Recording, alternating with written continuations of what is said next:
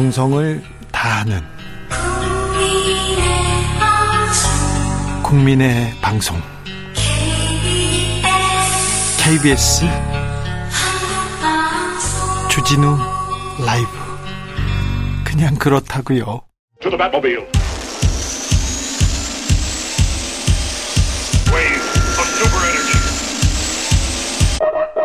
주 기자의 1분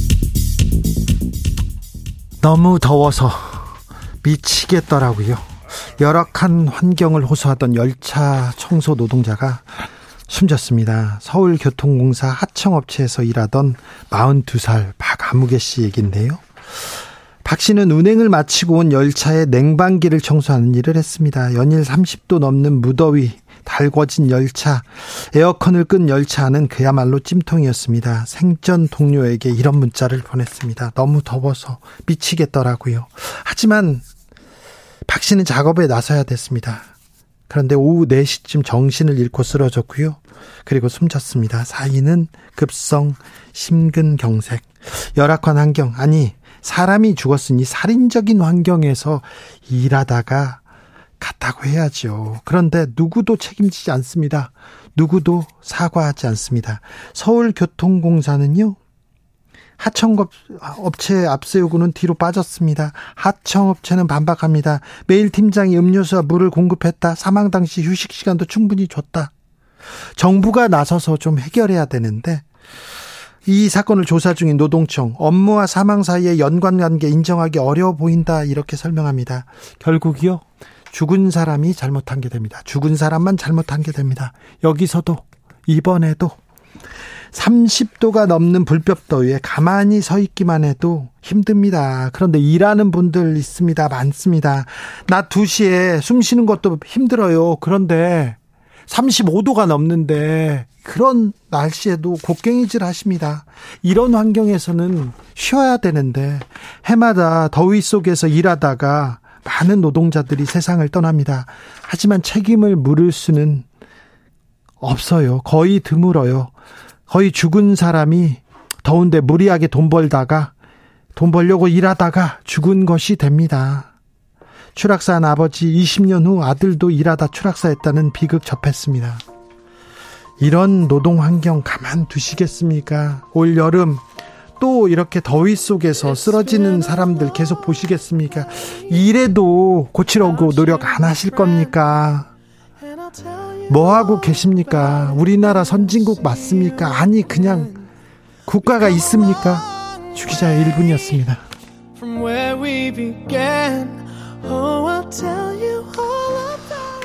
위즈 칼리파 See you again.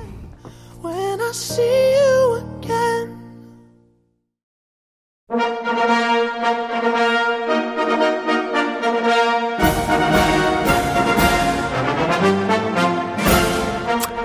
막힌 우리 정치의 맥과 혀를 시원하게 뚫어드립니다. 정치 일타 김성태가 풀어줍니다. 정치의 맛. 협치 전문가 분쟁 조절 해결사 자 김성태 국민의힘 중앙위원회 상임위원장 모셨습니다. 어서 오십시오. 예 안녕하세요 김성태입니다. 네. 예 조금 전에 우리 주 기자님의 그 일본 가슴 아픈 내용이 참 방송하기 전에 참 먹먹했습니다. 네. 그러니까 예, 이 열악한 노동 환경에 이 협력 하청 회사 노동자들의 네. 그 애양과 고충은 정말 어, 이 노동 시장 안에서도 이 양극화 네. 현상에서 정말 좀이 이 간격을 좀 줄여야 되는데 네. 이 줄이는 것은 어, 서울시교통공사 입장에서 뭐 보다 협력 하청 회사에 대한 처우 개선에 대한 전향적인 입장도 가져야 되지만은 노동운동 내부에서도 예. 대기업 특히 정규직 중심의 이런 노동운동이 협력 하청회사 종사자들의 네. 이런 열악한 노동 환경에 대해서도 어, 상당히 되돌아봐야 되는 문제예요. 우리 노동 시장의 양극화. 아 정말 자, 큰 문제입니다. 대기업, 중소기업, 원청, 하청 그리고 정규직, 비정규직 예. 너무 큰 그 괴리가 있어요. 이걸 좀 좁혀야 되는데 네. 어, 대통령께서 동일 노동 동일 임금 이런 메시지를 던지기도 했는데 이런 고민은 토론되지 않고 있고요. 이 양극화를 위해서 좀 해결해야 되는데 이 문제의 본질을 해결해야 되는데 사장님 편만 드는 것 같아요. 또 주고 탓만 하고 있고. 제가 뭐 이 방송을 통해서도 이야기를 했습니다만은. 네. 윤석열 대통령이 국정 운영에 있어가지고 노동 계획을 강조하지만은 절대 친기업 반노동으로 가서는 안 된다. 안 되죠. 네, 안, 안 되고 특히 안 노동 계획에 있어서도 노동 시장의 이 양극화 해소를 위한 그런 상당한 노력을 기울여야 되는 것이죠. 그렇죠. 그래야만이 본질적인 노동자들의 삶의 수준이 예. 맞습니다. 옳은 말인데요. 어, 왜 김성 갖추게 되는 거죠. 왜 정부 여당하고 대통령실에서 김성태 얘기를 안 듣습니까? 아니 아닙니다. 그래서 그래서 이제 앞으로 이제 이런 노동 개혁을 위해서는 한국노총, 민주노총 이런 양대 노동 단체뿐만 아니라 뭐 노동계를 이끌어가는 그런 노동 세력들하고도 네. 어, 충분한 소통이 이루어져야 되는 부분이 있죠. 예, 알겠습니다. 그런 부분이 좀 아쉬운 대목이죠. 오늘 한일 정상회담 예정돼 있습니다. 자, 대통령이 일본 정상 일본 기시다 총리한테 한마디 해야 됩니다. 오염수에 대해서 국민들 우려도 있고 그런데 뭐라고 해야 됩니까? 윤석열 대통령께서 지금 2년 연속으로 어, 나토 그러니까 북대서양 조약기구의 정상회의에 지금 참석하고 있지 네. 않습니까? 아마 오늘 정도 이 나토 회의에서 한일 정상회담이 또 있을 걸로 보여요. 네. 그런 한일 정상회담에서는 뭐 오늘 또 북한이 이제 미사일도 쏘고 대륙간 탄도 미사일 쐈지 않습니까? 네. 예, 북한 대응 관련한 그런 견고한 협약 어, 협력 관계도 또 논의를 해야 되겠지만은 어, 일본의 그 오염수 방류 계획에 대해서 대한민국 국민들의 네. 이 불안한 그렇죠. 마음들 네. 또 우리나라 지금 수산업이 상당히 그 위축돼 있죠. 위축되고 항폐화되고 있는 이 부분의 불안을 해소하기 위한 일본 당국의 네. 책임 있는 그런 답변을 듣고 네. 우리 정부로서의 그런 뭐 명확한 입장도 좀 전달하는 전달해야죠. 좋 죠. 그래야죠. 예. 그렇기 때문에 일, 이제 일본 일본 이렇게 대변만 하지 마시고 아니 일본 대변을 절대 할 일은 없는 거고 네. 그또 IAEA 이런 뭐 후쿠시마 이 오염수 보고 관련 보고서도 네. 우리 민주당 입장에서도 너무 계단으로 선동으로 우리 국민들 불안감을 조성하는 행위도 이참에 좀 이제 마무리해 주시면 좋아요. 그러니까 대통령이 예. 국민의 우려 이렇게 불식시키기 위해서 뭐 노력해야죠. 뭐 IA 보고서 이후에 지금 민주당 입장에서 뭐 다른 이슈로 지금 넘어갔는데 이 IA 관련한 것은 이미 미국, 중국, 프랑스, 일본 뭐 대한민국 다 어, 여기에 참여했지 않습니까? 우리 다른 이슈로 우리도 넘어가야겠습니다. 예, 고속도로 한번 다 보겠습니다. 자, 서울 양평 고속도로 누가 왜 종점을 바꿨을까요? 이걸 좀 알려주면 이걸 해명하면 되는 일이에요. 그러니까 주기자께서 좀 전에 말씀 잘했어요. 결론은 이 강상면으로 종점 대체 노선 안이 나왔다는 거 아닙니까? 네? 이 대체 노선은 원희룡 장관이 일방적으로 결정해가지고 네. 윤석열 정부 출범하고 이루어진 일이면은 네. 민주당이 지금 의혹 제기하는 그 부분이 일정 부분 동의할 수밖에 없을 거예요. 예, 예. 근데 문제는 그게 아니고 이 강상면으로 흔히 말하는 종점 대체 노선안이 새롭게 나온 것은 예. 이게 2021년 4월 달에 그러니까 2년 전에 어, 예타가 통과됐습니다. 예타 통과됐습니다. 네, 원안입니다. 통과, 네. 그게 원안이라는 거예요. 네. 그리고 난 이후에 2021년 5월 달에 네. 당시 이제 민주당 양평 군수가 정동균이라는 사람입니다. 네. 이 정동균 군수하고 또 민주당 양평 그 지역위원장이라는 사람이 최재관 씨인데 네. 이 당정 협의를 통해서 이 대체 예타 노선. 통과한 이 노선에서 예. 쉽게 말하면은 강화 IC가 빠졌다. 예. 우리 양평 군민들이 이용할 수 있는 IC가 이 노선에 빠져 있으니까 이 노선을 넣어달라고 요구를 했어요. 예. 그게 2021년 5월이고 그렇게 해가지고 2022년 그러니까 작년 1월 달에 네. 작년 문재인 정부 시절에 이제 그 두 개의 민간 용역 업체를 선정을 해요. 예? 그거는 이제 뭐 설계 전문 업체죠. 그게 이제 흔히 말하는 동해 기술공사하고 경동 엔지니어링이랑 이 두 개 공동 용역을 이 회사를 준 겁니다. 실수일을. 네. 그래서 이 결과가 어, 2000, 작년 3월 달에. 그러니까 윤석열 정부 대통령 작년 대선이 3월 9일 끝났잖아요. 예, 예. 그리고 취임은 5월 11일 했단 말이에요. 예.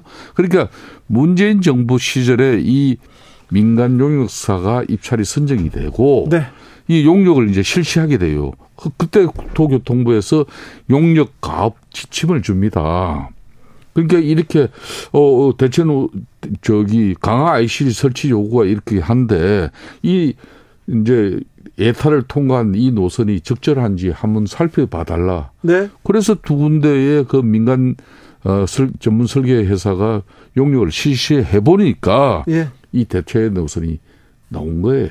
자, 대치 노선이 그럼 그렇게 해서 만들어진 건데. 자, 문재인 정부 때 예. 자, 그 종점이 바뀌었고 예. 이안 사만이 나왔다. 그렇게 음. 얘기했는데 이렇게 이런 일이 있었습니다. 밝히면 되는데 장관이 백지화하면서 이게 이제 원희룡 장관이 오늘 이제 본인이 팔 걷어 붙이고 예.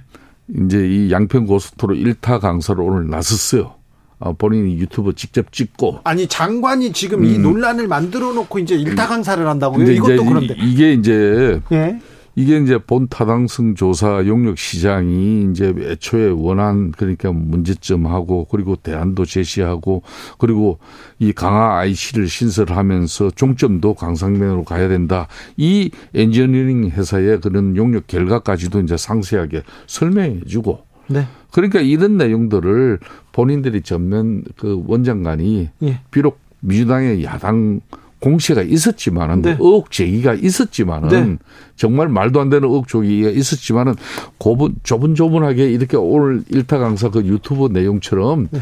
쭉 자세하게 이렇게 국민들이 쉽게 알아듣게 들을 수 있게끔 설명을 했으면 되는데 이 전면 백지화 부분은 좀 너무 약간 좀 급하게 진행된 부분이 있죠. 원희룡 장관이 좀 정치적 계산을 좀 근데 이제 한편으로는 네. 이게 이제 이제 우리 국민의힘이나 네. 원장관 입장에서도 이걸 어설프게 그냥 해명하고 대응했다가는 이 민주당의 이 그 완벽한 이 프레임 구축 작업에 헤어나지를 못한다. 그러니까 아, 좀 상당히 극단적인 자신의 예. 선택과 판단을 통해서 예. 이게 이제 어 국민들에게도 이 진실을 제대로 알려야 되겠다는 그런 차원에서 아마 원장관은 그런 어 원장관 차원에서 전면 백지화를 어, 선택을 한 거죠. 원안이 있었는데 종점이 바뀝니다. 종점 주변에 김건희 여사 일가에 땅이 있습니다. 그래서 특혜를 볼 수도 있다. 이런 의혹을 제기하자마자 장관이 백지화 이렇게 나옵니다. 윤상현 국민의힘 의원도 이거 사업 원점 재검토해야 된다 이 얘기합니다. 윤 저 장관 너무 경솔했다는 얘기 지적도 있었고요. 그 뭐 윤석열 의원도 나름 뭐 자기가 지적을 할 수 있는 것이고요. 네. 다만 이 지금 현재 대체 노선이 만들어진 과정은 네. 분명한 사실은 오늘 뭐 이거는 피할 수 없는 거예요.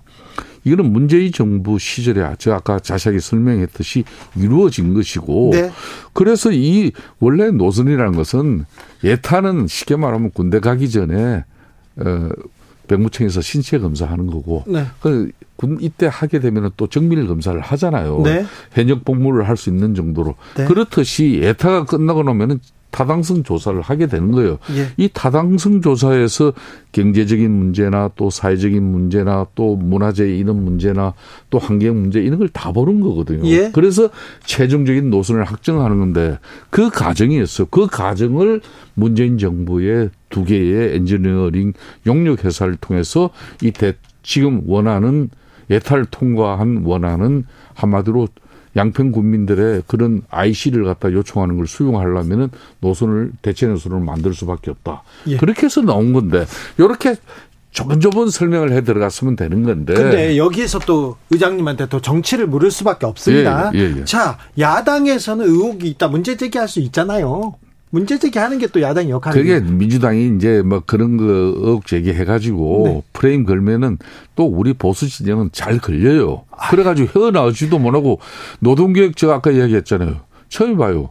이게 흔히 말하는 자. 계절적 여름 이런 계절적 수요나 또 뭐. 요 얘기만 하자고요. 네, 고속도로만. 자, 고속도로 얘기. 자, 그래서 어쨌거나 양평에 계신 분, 그 주변에 계신 분들한테는 수건 사업이고. 그러니까. 주말에, 주말에 양평, 강원도, 경기도로 못 나갑니다. 그래서 네. 고속도로 필요한데, 정치로 풀어야 될 거 아닙니까? 해명 의혹을 해소하고 해명하고 끝내야 되는데, 장관이, 주무장관이, 자, 민주당이 사과를 해야 재추진한다. 이거는 좀 풀어, 이거는 어찌 보세요? 그러니까 2018년도에 네.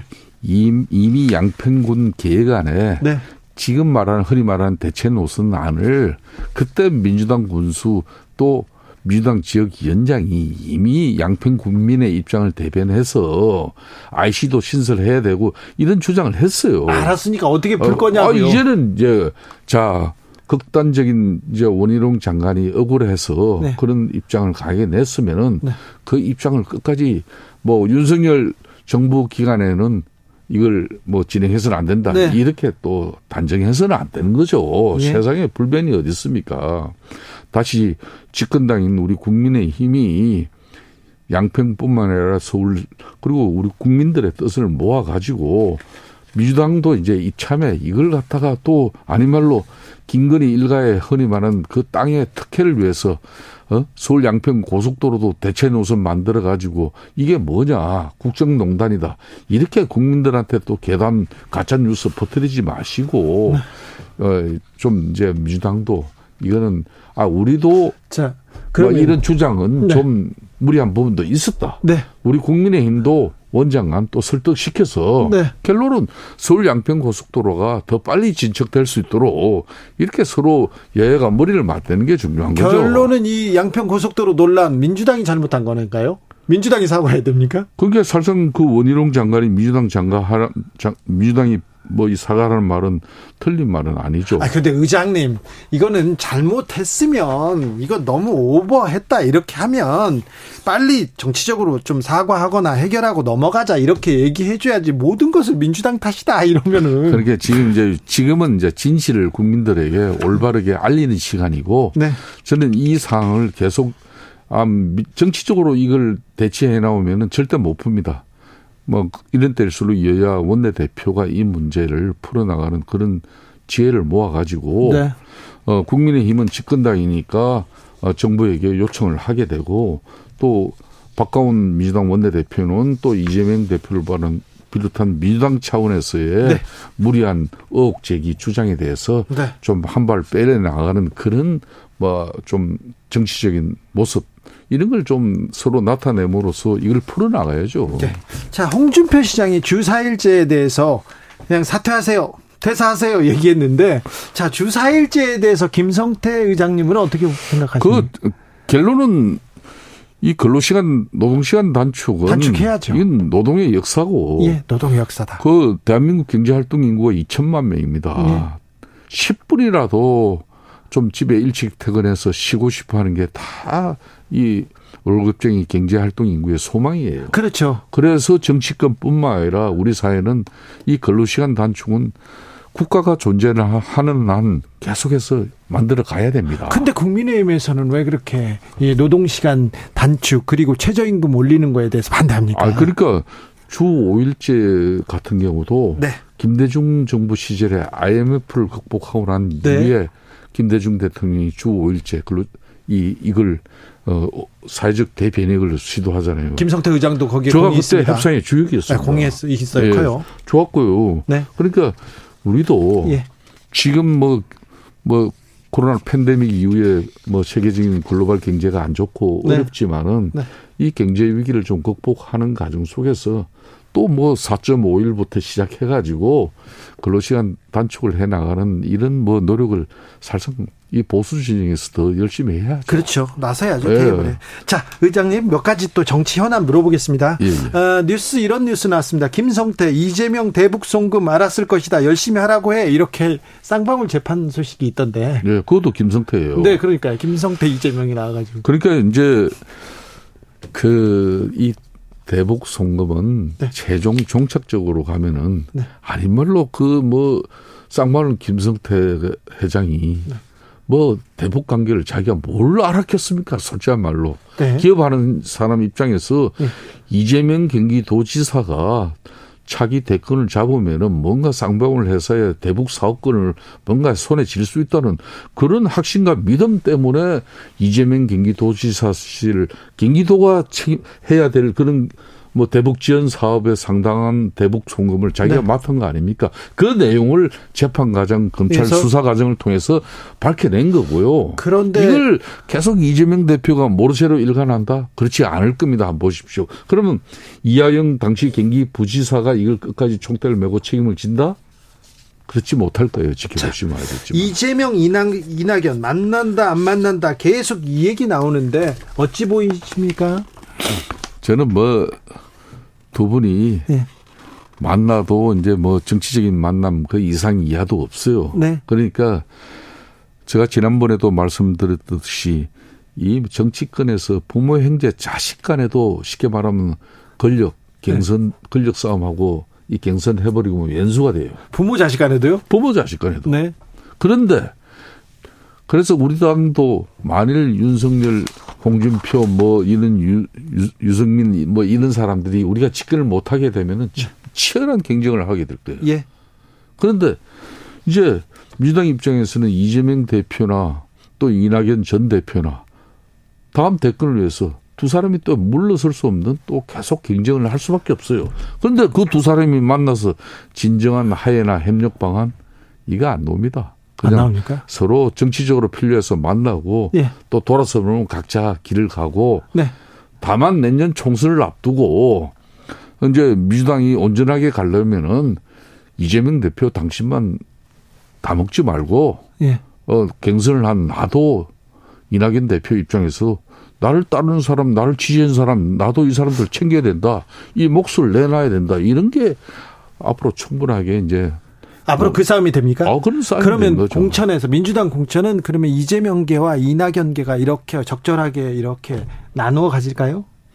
그러니까 뭐 이런 뭐 흔히 말하는 정당이라는 것은요 수많은 정치적 갈등과 오해, 반목, 뭐 분열이 있더라도 네. 총선 앞두고 그 정당의 지지자가 아 지도자가 네. 좋은 마무리를 하면은 좋은 마무리란 게 다른 거 아니에요. 네. 공천을 통해서 네. 좋은 마무리가 되면은 좋은 선거 치를 수 있는 기반이 되는 거고. 자, 의장님. 그 공천이 제도로 원만하게 타협하고 하해 협력으로 이렇게 이루어지지 않으면요. 네. 그 총선은 보나 마나 요 의장님. 자, 국민의힘에서는요. 네. 유승민, 이준석 전 의원들하고 얘기를 안 하잖아요. 내부에서. 그래서 그 신당 얘기가 솔솔 나옵니다. 자, 국민의힘 주변에 신당이 나올까요? 민주당 주변에서 신당 나올까요? 뭐 정계 개편을 통한 신당 이야기를 지금 섣불리 하는 것은 민주당 뭐 민주당을 이야기하는 사람들 입장에서도 조심해야 되는 거고 네. 국민의 힘을 바라보는 사람 입장에서도 조심해야 되는 아, 이야기였고 정치적으로 또 나가시려고 그러네. 아니 이 부분은 지금 이야기해 가지고 아무리 그냥 의미가 없는 이야기가 돼요. 알겠습니다. 요거는 찬바람 불고 나면은 네. 이제 좀 10월 11일 알겠습니다. 12월 요때가 돼야 이제 찬바람. 뭐가 안 되고 사단이 나면은 어, 다른 길을 가겠다. 이런 게 이제 구체화됩니다. 지금은 별로 의미가 없어요. 찬바람 불 때 다시 여쭤보겠습니다. 김성태 국민의힘 상임의장이었습니다. 감사합니다. 예, 감사합니다. 아, 호우 안전 아, 대책 마련하셔야 됩니다. 많은 비 예보되어 있습니다. 저희 KBS 1라디오 특보 방송에 귀 기울이시면 각별히 어, 귀 기울이시면 안전 지킬 수 있습니다. 샵 9730 문자나 콩 게시판에 제보도 주시면요. 여러분들한테 정보 드릴 수 있습니다. 위험한 곳 보시면 알려주시면 됩니다. 호우가 많이 오고 있습니다. 하천변 계곡 가시면 안 됩니다. 지하에 바닥에 물이 차오른다, 역류한다 그러면요 퍼내려고 하지 마십시오. 막으려고 하지 마시고 즉시 대피해야 됩니다. 집안이 많이 약해져 있습니다. 경사지대나 축대 무너질 위험 있는 곳도 가시면 안 됩니다. 샵 9730 짧은 문자는 50원, 긴 문자는 100원의 정보 이용료 듭니다.